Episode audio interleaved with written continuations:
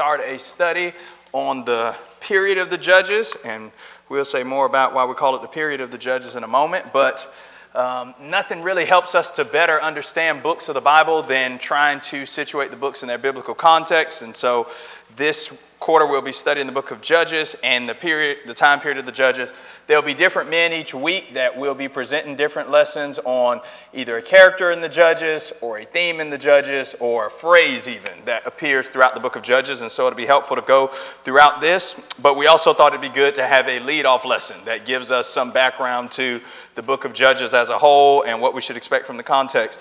Now, most people, when you mention the book of Judges, what phrase excuse me, comes to your mind, I'll start it off for you. There was no king in Israel, and what?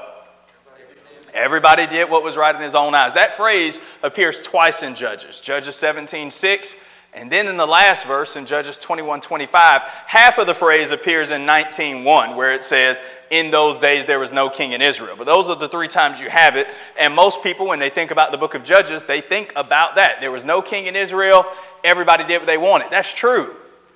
But that phrase means a lot more when you situate the book of Judges in its context. Why was there no king in Israel? What does it mean that everybody just did what was right in their own eyes? Yes, there seemed to be anarchy in the days of Judges, but what are we supposed to take from that? That they did whatever they wanted. Why does that phrase appear toward the end of the book of Judges? I mean, we say it's the theme, and I think it is a large part of the theme, but that phrase doesn't appear until chapter 17 and verse 6, and then at the end of the book. So I think some of this background will help us. I've tried my best not to hit on anybody else's topic. So if you're preaching on the judge or teaching on the judges later this quarter, you're welcome, and you're on your own. So anyway, all right, the book of Judges. Let's start with the time period. So there are time periods that mark the Old Testament. And I just did these for the class today, sort of in an arbitrary fashion. I've seen it done a lot better. You could break these down the way I've done them, a lot more succinct. You could have a lot more of these, or even broaden them out and have, a lot less. But here are what I consider to be some of the time periods of the Old Testament. And I'm just going to go through these briefly, and then we'll talk about why they matter in relation to the judges. So you've got the Old Testament from Genesis to Malachi. But if you know what's going on or what time period you're in in each Old Testament study of each book, it just helps you out a lot. So the patriarchal age is Genesis chapter 1 and verse 1 through Exodus 20 and verse 20. And that's where fathers rule. It was a father ruled system. God communicated directly with the fathers Abraham, Isaac, Jacob, and even Moses. When you get to Exodus chapter 19, or really chapter 20, that's where God gives, well, I skipped one. The law of Moses is in Exodus chapter 12, really, and it goes into Joshua chapter 6 along with the wilderness wandering. So, in that time period, Israel is in the wilderness, but also they get the law from God in Exodus chapter 20. There's the conquest of the judges or the conquest of Canaan, Joshua chapter 6, and that goes all the way through the end of the book of Joshua in chapter 24. And then there's the period of the judges, which isn't just the book of Judges, and we'll say more about that later, but it's from Judges chapter 1 and verse 1 all the way into 1 Samuel chapter 9. And then the United Kingdom, where all of Israel is under the monarchy. There are three kings Saul, David, and Solomon, the divided kingdom. Both kingdoms eventually go into captivity, and then the southern kingdom comes home in the days of Ezra and Nehemiah. Again, there's a lot of different ways to break this down, but for the sake of our class tonight, we'll just use this as a brief outline and just keep your eyes, if you can see it, on the line that says the period of the judges. Just that's where we're going to be tonight. And I just want you to focus on that, and I'm going to ask you some questions about why it's important to set the period of the judges and really the book in the context properly so we can understand it. So, for example, what period of time comes before the period of the judges? What's the first one up there? The patriarchal period. Now, here's a question. Why would that matter when you read the book of Judges? What does the patriarchal period add to our understanding of the book of Judges? What's in that patriarchal period, by the way, that influences anything in the book of Judges? Can you think of anything? From Genesis chapter 1 on into Exodus, really, chapter 20, that influences anything we know about the time period of the judges. What's in that patriarchal period? God communicated with the heads of families. Yes? Somebody else said something? There's Noah in the great flood. Did God make any promises in the patriarchal era? Promise to Abraham, right? We could start back a little bit before that, Genesis 3:15. There's a Messiah coming, but specifically that promise gets whittled down. First, there's just going to be the seed of woman. Who's that going to be? We don't know, but some individual. But then when you get to Genesis chapter 12, verses 1 through 3, Abraham, from your seed, all nations of the earth will be blessed. And he repeats that several times. Well, knowing that, when we read of this nation's pitiful state in the period of the judges, we should be thinking, this should have never been them. We know that you've seen this before with people. Somebody will see a child or somebody else acting out in school or somewhere else. And if you know their parents, somebody typically says something along the lines of, I know your mom and dad. There's no way you should be behaving like that in light of your upbringing, or I know your grandparents, or whoever, and there's a sort of disappointment. That's exactly what we should feel when we get to the period of the Judges, primarily the book of Judges. This nation of people that did everything that was right in their own eyes, they had the promises of Abraham and Isaac and Jacob. Over and over again, God tells them, these blessings are yours just by virtue of the fact that you're born into this family. There are some conditions involved, but you are born into the right family and you've got to live up to the standard. When you get to the New Testament, Jesus often rebukes the Jews for falling short of that. And he says, Hey, you want to kill me, a man who's told you the truth. This is not what Abraham did. Judges, I mean, John 8, 39 and 40. All right, what's the next time period that comes before the period of the Judges?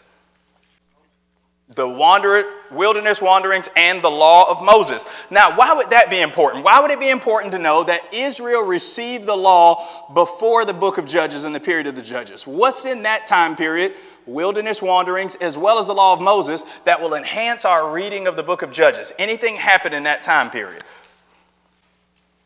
What was the purpose of the law? Why did God give Israel the Old Testament law? to know right from wrong, to convict of sin. Bobby, did you say something?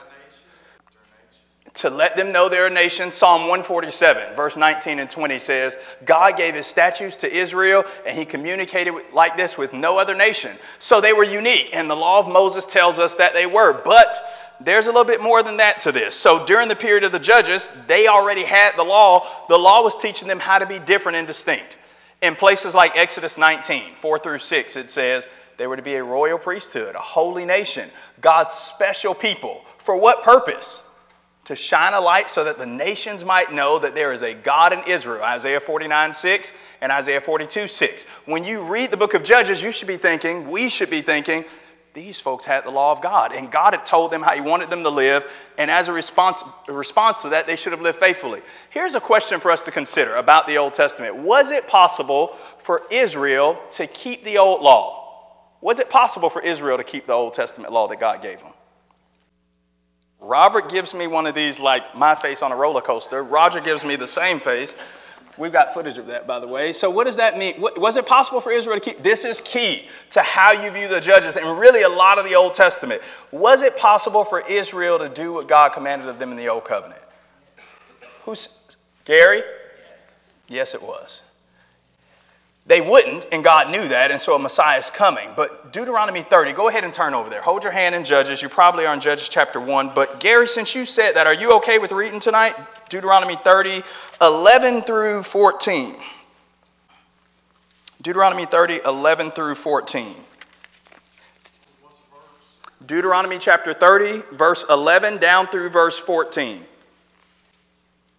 And it's important we understand this because if we say it was impossible for them to keep the Old Testament law, we shouldn't rebuke them for behaving like they did in the Judges. How could they be held accountable for just doing what we're admitting that they couldn't do? But if they could keep the law of God and God gave it to them for a purpose, then God's disappointment and even his punishment as a result of their disobedience is justified. Okay, go ahead, let's roll, Gary. So that you can do it. I know Hebrews 8 and verse 8 says concerning the Old Testament law, finding fault with them, not the law. The problem wasn't with the Old Testament law. God didn't make it impossible to please Him then, and He didn't make it impossible for us to please Him in the new covenant.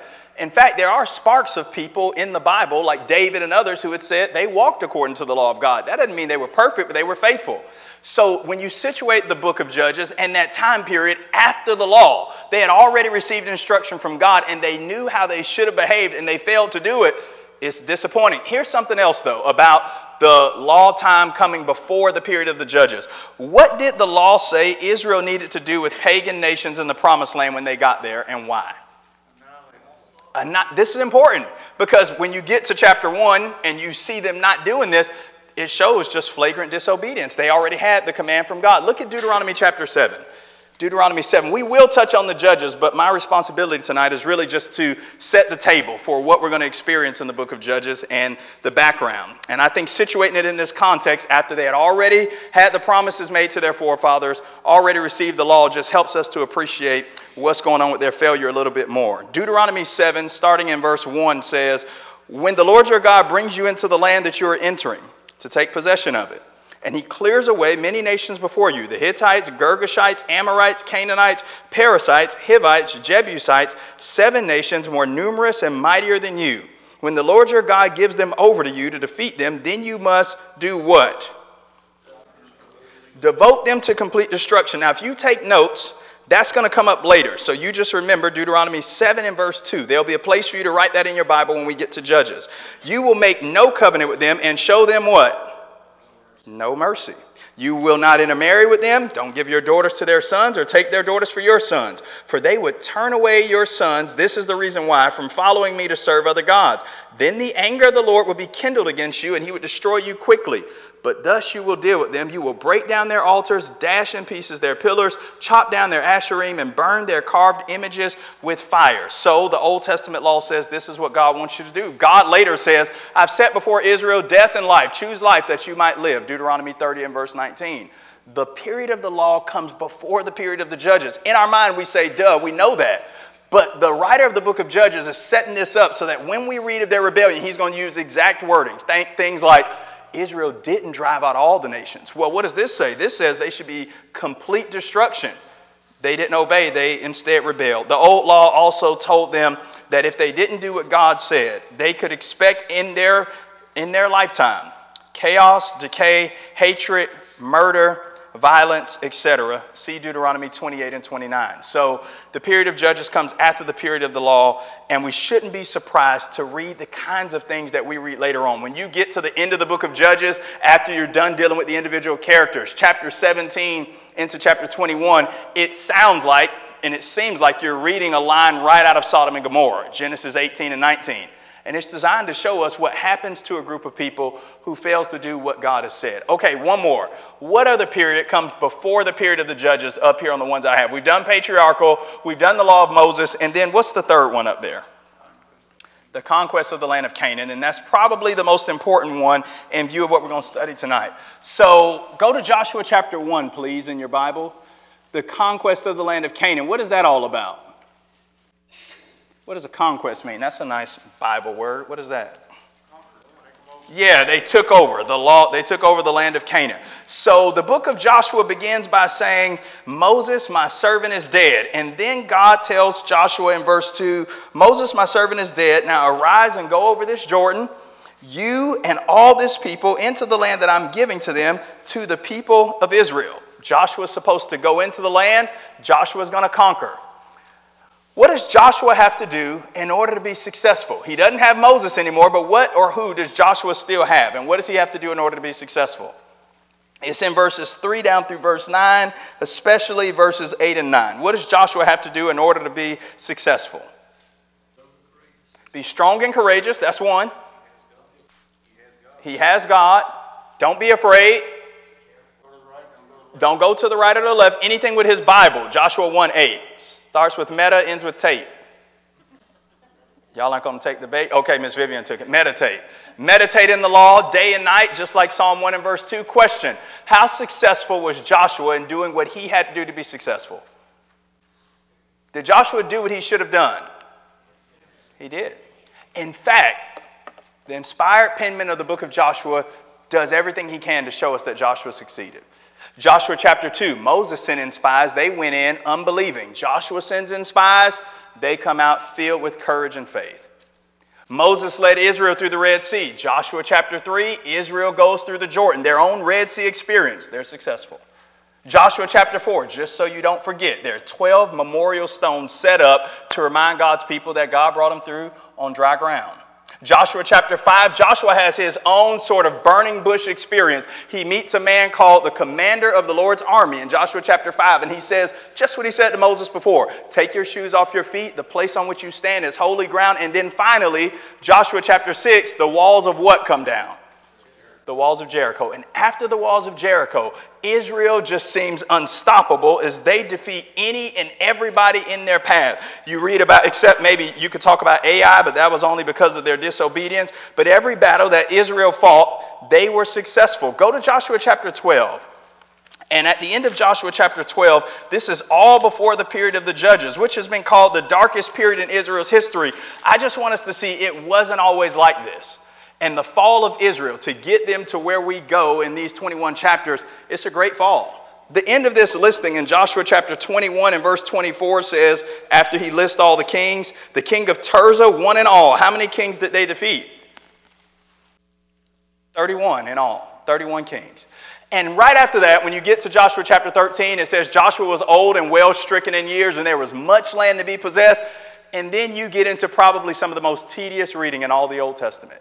Because from Joshua chapter 13 to Joshua chapter 21, all Joshua tells us about is how much land they conquered and what nation it went to. How much land they conquered and who did it go to. And you might be tempted, if you're doing a sort of daily Bible reading schedule, to jump over this passage, these little nine chapters. Don't do that though, because there's a reason why God's being meticulous about telling them not only did they conquer this land, but this tribe received it. And you find the answer to that. Go to Joshua 21. Joshua 21, and this is where it all ends. This is where it all pays off. You read Joshua 13 all the way here, and can we get somebody to read nice and loud? Joshua 21, 43 through 45.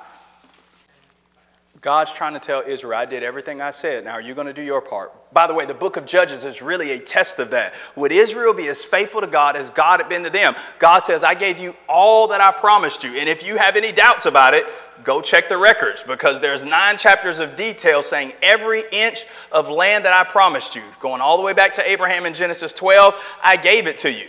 And what does this tell us? Because right after this is the period of the judges. It tells us we can sometimes fall after we've received the greatest blessings from God.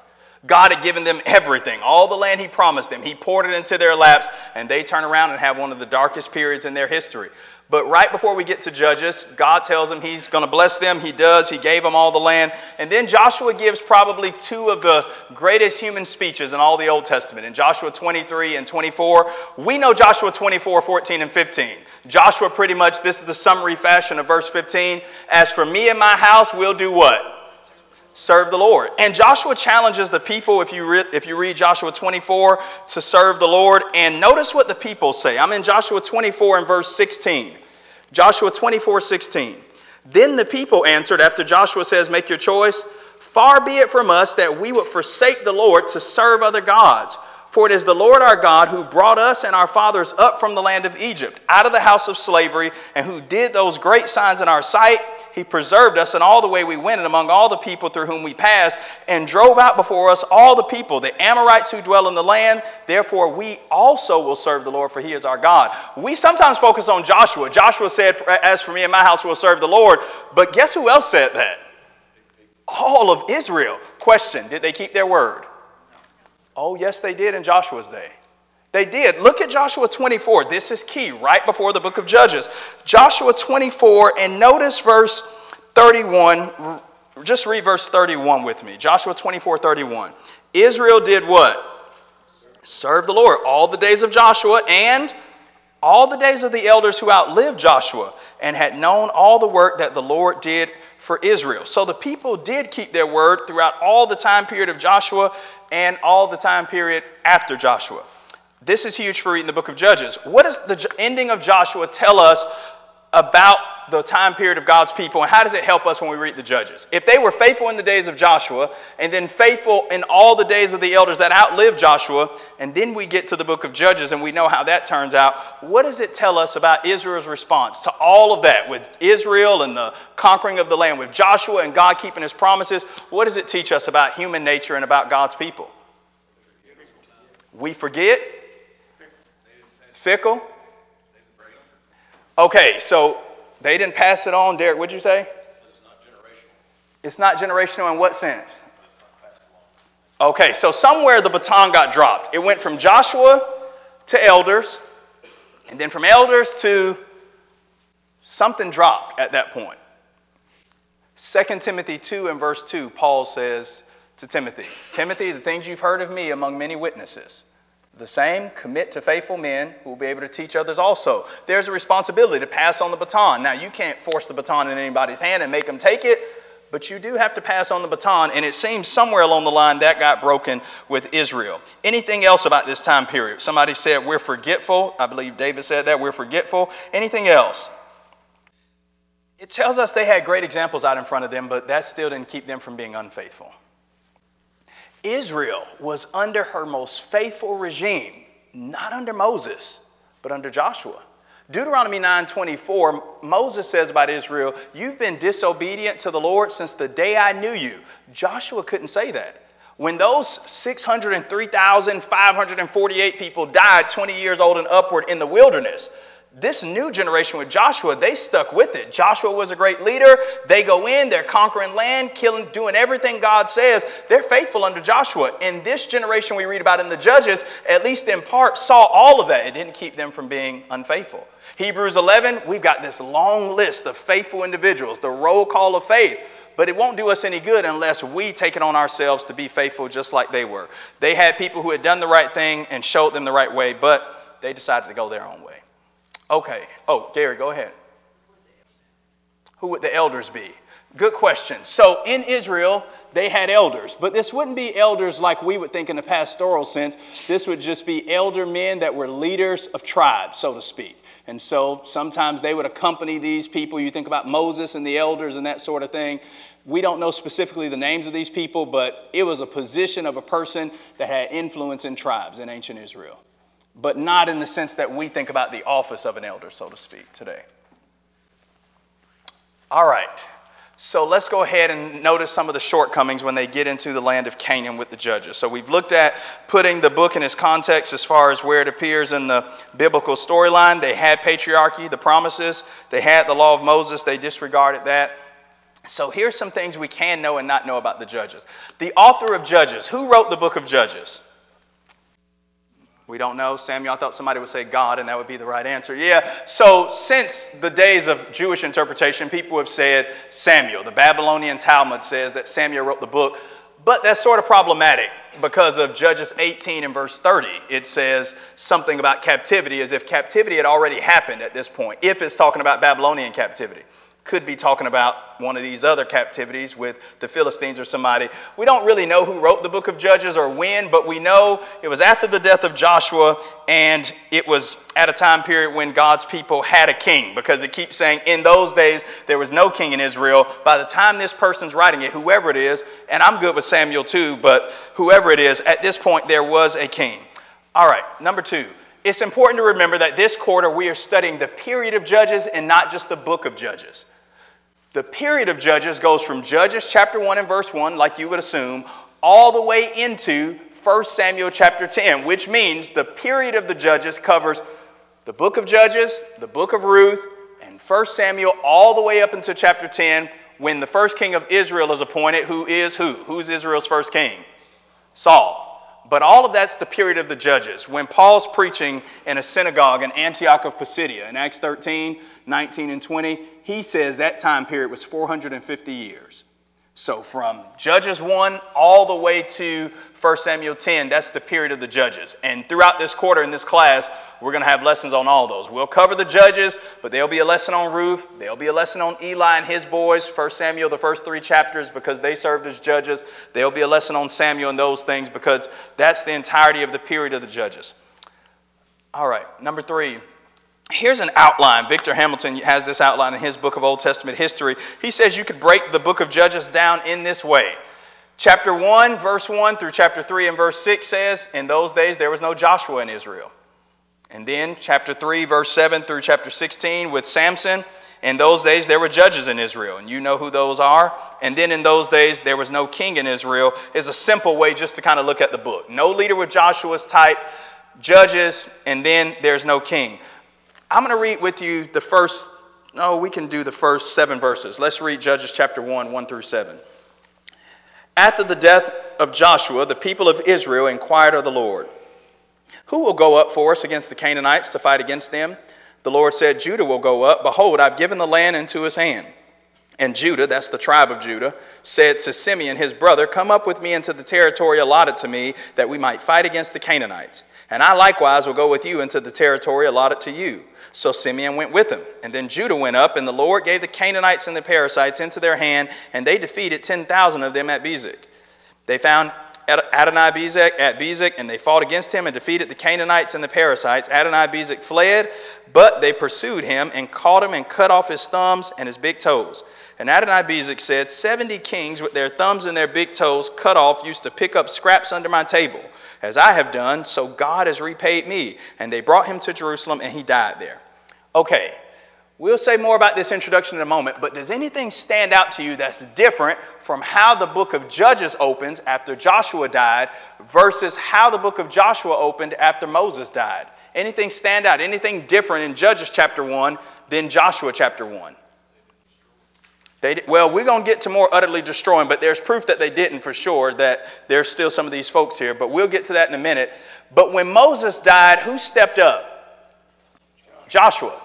The first thing that you read in Joshua chapter 1 Moses, my servant, is dead. Joshua, go lead the people. When Joshua died, there's an immediate absence of this one man that's the leader out in front of you don't find that and you won't find it again in the book of judges there'll be little spurts and bright spots and we'll read about some of them ehud and uh, Shamgar and Samson and those folks, but there is no one person to take the mantle. And you might think that an incidental detail, but here's something to consider.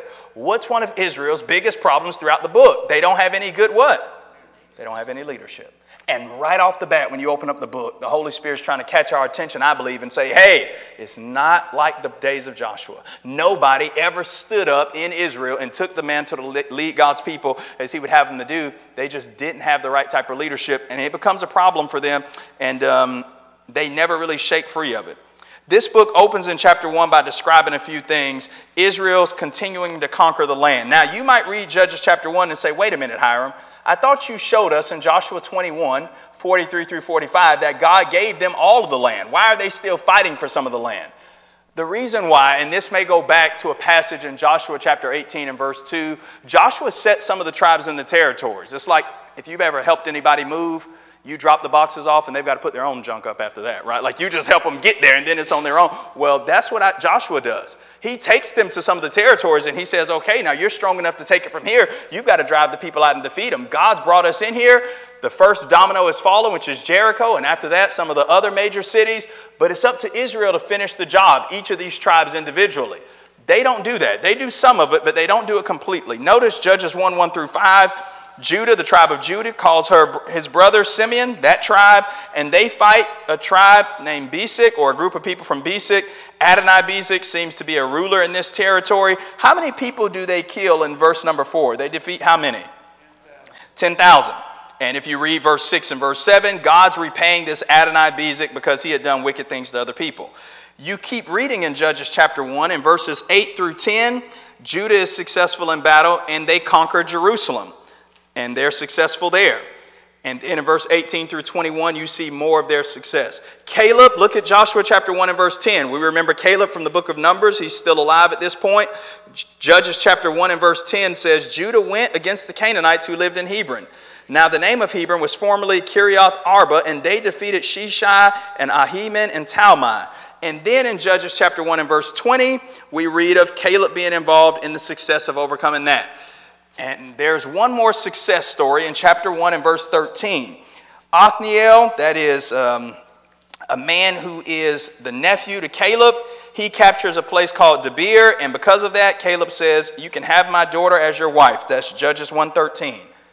And after that, the failure, failures begin to mount, and here they are. Look at Judges chapter 1. This is what Kevin alluded to a moment ago. Um, Judges chapter 1 and verse 19. And the Lord was with Judah, and he took possession of the hill country, but he what? What does the rest of Judges 119 say? He failed to drive them out. That's right. He didn't drive out the inhabitants of the plain because they had chariots of iron. Look at Judges chapter 1 and verse 21. This is about the Benjamites. It says there, but the people of Benjamin did not drive out the Jebusites who lived in Jerusalem. So the Jebusites have lived with the people of Benjamin and Jerusalem to this day. Here's the parts where I would be writing in my Bible Deuteronomy 7 2. Deuteronomy 7 2 through 5. Remember, it said they were supposed to utterly destroy. Look at Judges chapter 1 and verse 27. What happens with the people of Manasseh versus the people of Beth Shean? What do they fail to do? They don't drive them out. It happens again in chapter 1 and verse 30, chapter 1, verse 31 and 32, and then finally with Naphtali in chapter 1 and verse 33. In fact, at the end of chapter 1, verses 34 down through verse 36, not only did they not drive out everybody, but the Amorites continue to possess a significant portion of the land. Listen to this in Judges 1 34 through 36. The Amorites pressed the people of Dan back into the hill country for they did not allow them to come down to the plain. The Amorites persisted in dwelling in Mount Heres and in Ajalon and in Shaalbim, but the hand of the house of Joseph rested heavily on them, and they became subject to forced labor. The border of the Amor- Amorites ran from the ascent of Akrabbim from Selub and upward. What do you see as the major problem with Israel dri- failing to drive out the nations? Why couldn't they do it? We've got the command to do it. They've got the promise from God that the land will be theirs. He told their fathers, the patriarchs. They've got the Old Testament law that commands them to do this. Why do you think they couldn't do it? Why didn't they successfully drive out these people? Gary says their faith, too little effort. Wayne, they got they got complacent, and there's proof for that complacency. Notice in the text it says here in the oh, here it is. 28, verse 28, and this is about the people from Manasseh failing to do what they should. When Israel grew strong, they put the Canaanites to forced labor, but they didn't drive them out completely. So we don't have to kick them out, but if they become our employees, well, that'll be good enough. As long as we just make them work, then that'll be good. But it, God didn't say put them to work. What would their continuous presence be for the people of Israel in the land? Since they didn't drive these people out, what would happen as a result of that? Since these nations continued to stay around in the area? They're going to marry some of them, Danny? A thorn in their side, and that's what God promised them. Ignore the chapter division and go right into Judges chapter 2, 1 through 5. Now, Andrew's teaching next week, and he's in Judges 2, about verse 11. I will not touch your text, brother, I will not. But let's do Judges 2, 1 through 5. Now, the angel of the Lord went up from Gilgal to a place called Bochim, and he said, I brought you up from Egypt. I brought you into the land that I swore to your fathers. I said, I will never break my covenant with you. Right in the margin, Joshua 21, 43 through 45. God had kept his word to Israel. Israel, not so much with God. Verse 2 You will make no covenant with the inhabitants of the land. You will break down their altars, but you have not obeyed my voice. What is this that you have done? So now I say, I will not drive them out before you, but they will be, as Danny mentioned, thorns in your side, and they will their gods will be a snare to you. As soon as the angel of the Lord spoke these words to all the people of Israel, they lifted up their voices and they wept, and they called the name of the place Bochim, and they sacrificed there to their to their Lord. And so God tells them, because you didn't do what I said, you won't be successful. They continued. Um, they didn't do what God said, and they did it their own way. And as a result, He assures them that guess what? These people are going to continue to be thorns in your side the people remain in the land, and Israel is never able to fully rid the land of them. Um, what does this tell you about faithful or about partial obedience? What does the book of Judges teach us about partial obedience? What is that when somebody's partially obedient to God? It's unacceptable. What was that? Neither hot nor cold. Yep. Roger, you said it's as good as good as disobedience. God told Saul in 1 Samuel 15 Disobedience is like witchcraft and rebellion. You just do you do what you want. You don't follow through on what I've said. Now, we won't be perfect in doing everything that God said. So somebody says, "Well, where's the balance in this?" None of us perfectly do everything that God says, but there's a difference between purposefully holding back and saying, There's known sin and rebellion in my life, and surely God's pleased because I've done these 20 things, and so I won't, I won't straighten these other things out and I won't go all the way. And that's what you have in the period of the judges. Well, we've cleared out a lot of the land. I mean, it's comfortable enough for us to live here. We've gotten rid of a lot of the people, but they didn't do everything that God said. They weren't completely faithful. And as a result, they paid a price. And um, if you look at Judges chapter 2 and verse 10, notice what it says. This is a recounting of Joshua's death in Judges chapter 2, verses 6 through 10. But notice verse 10. All that generation also were gathered to their fathers. That's the elders and those folks with Joshua. And there arose another generation after them who what? Didn't know the Lord or the work that he had done in Israel. So, according to verse 10, what led to this new generation being unable to do what God wanted them to do? According to verse 10, there are two things. They, one, didn't what?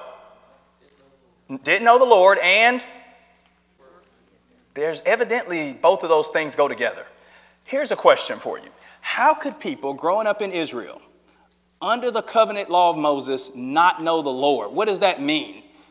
They didn't know the Lord. They were Israelites. Their parents were Israelites. Moses was in their bloodline, and Abraham and Isaac and Jacob. How could it be possible that people growing up in that arrangement could wake up one day and not know the Lord? What does that mean? There's a passage in Ephesians chapter 2 and verse 20 when it talks about Gentile people that didn't know God, and you could think about how that be possible for Gentile people. But there is an identical statement in 2 Chronicles 15 and verse 3, and it says, For a long time Israel was without the knowledge of God. Here's the question How could that happen to people who were God's covenant and elect people? No teaching? Do we ever assume that people, I, I, know you can make this easy bridge to application. Do we ever assume that people already know the Bible, even in the church sometimes? We start, well, everybody knows this story, everybody knows this. Does everybody? We must never take anything for granted with any generation. Maybe they just thought this is how it works. Joshua's generation's faithful, the elders after him, and why go through all of this teaching again? I mean, it's a long story from Adam to Noah to Abraham, Isaac, Jacob, the Red Sea. Listen, we're in the land now, that's all that matters. We don't have to go through the tedious nature of teaching, but you do. Every generation has to be taught again and again. Peter says, You know these things, but I'm going to stir up your pure mind by way of reminder. 2 Peter 1 12 and 13. And they weren't taught. They also, though it says, didn't know the work that he had done for Israel. So they didn't have a knowledge of God, but they also didn't know the things that he had done. Okay, there are biblical things that God's done that we need to remember. New Testament Christians, the death, burial, and what? The resurrection. But in your life and in your family, there are specific things that God's done. And it would be a good idea to get your children and grandchildren around and say, listen, we're faithful to God. And we're faithful based on what the New Testament says, God's word. And that's a great line of thinking and way to go. It's where we start. But there are also some Red Sea moments that we've had individually, and we should remind our those that come behind us and say, now listen, God's done mighty acts. God's done mighty things. I've seen God work in my life, and He'll work in your life. And remind them about God's activity and God's action, not merely intellectual, but that God is actually involved in the world, more than in the world in our lives. Not as an abstract thing we just think about, but as a living person and being who lives in us and within us. They didn't have that. And as a result, if you don't think God's working and living, guess what will happen? Every man will do that which is right in his own eyes. Who's keeping tabs? Who's in charge? Anybody. That's what happened with them. Okay, here's some things to keep in mind, some help for him. Sorry, Chuck, go ahead. That's a good point. That's a good point. So if we abandon God's commandments, no continued grace. That's right. Okay, here's some helpful tips to consider in the judges, in the period of the judges. Number one, we've talked about this already, but take note of the time period of the judges. Now, the book of Judges is a part of it, but it goes all the way to 1 Samuel chapter 10. Why does that matter? It matters because when you start reading your Bible, what kind of time period was Judges? Good or bad? Bad for the most part. When you read about people like Boaz and Ruth and Hannah and Samuel, you should take note of several things. Number one, God always keeps a faithful remnant. And number two, imagine being those people in that time period. Their faithfulness came to them at great cost. Everybody's doing what's right in their own eyes. Why is Boaz not only being a good guy, but I mean, he's going above and beyond. It's a Gentile woman, a foreign woman. The Bible's saying more to us than just Boaz was a good guy. It's saying he was stellar and top notch. By the way, Ruth opens by saying, in the days when the judges ruled, that's how Ruth 1 1 opens to say, hey, this guy was great, but he was great at a time when nobody was good. And what about Ruth? And what about people like Hannah in the period of the judges? We should take care to notice the time period in which these events happen so that we don't, well, Samuel was a good guy. He's the best judge we've got by far, head and shoulders above the others. The time period makes a difference. Here's number two define a judge properly. In this time period, these are not judicial judges. So this isn't Judge Judy and Judge Mathis, okay? This is a, these guys are more military leaders. The judges, the period of the judges, we're dealing more with probably like tribal chieftains their responsibility was to take up the sword and lead God's people in battle. Deborah may be the exception to that in chapter 4. She's hearing cases as people come to her. But for the most part, the judges in ancient Israel, they were fighting battles to help God's people be successful. So when we hear judge, don't think judicial, don't think bar exam, think people fighting for their lives, army, military warriors. It's a bloody and dark book, but they they needed to do this in order to please God. This is key for the book of Judges, this next one. Characters. In the book of Judges, people are used, not always approved. God, in the period of Judges, it's so dark.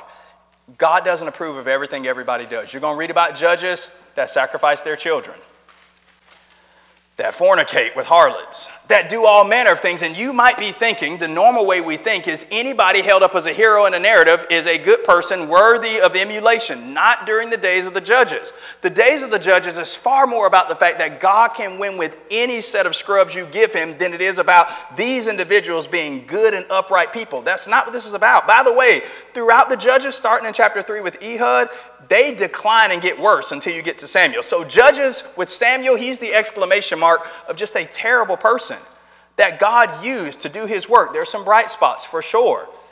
But these aren't really heroines or heroes that we're to hold up. Some of them were, but not all.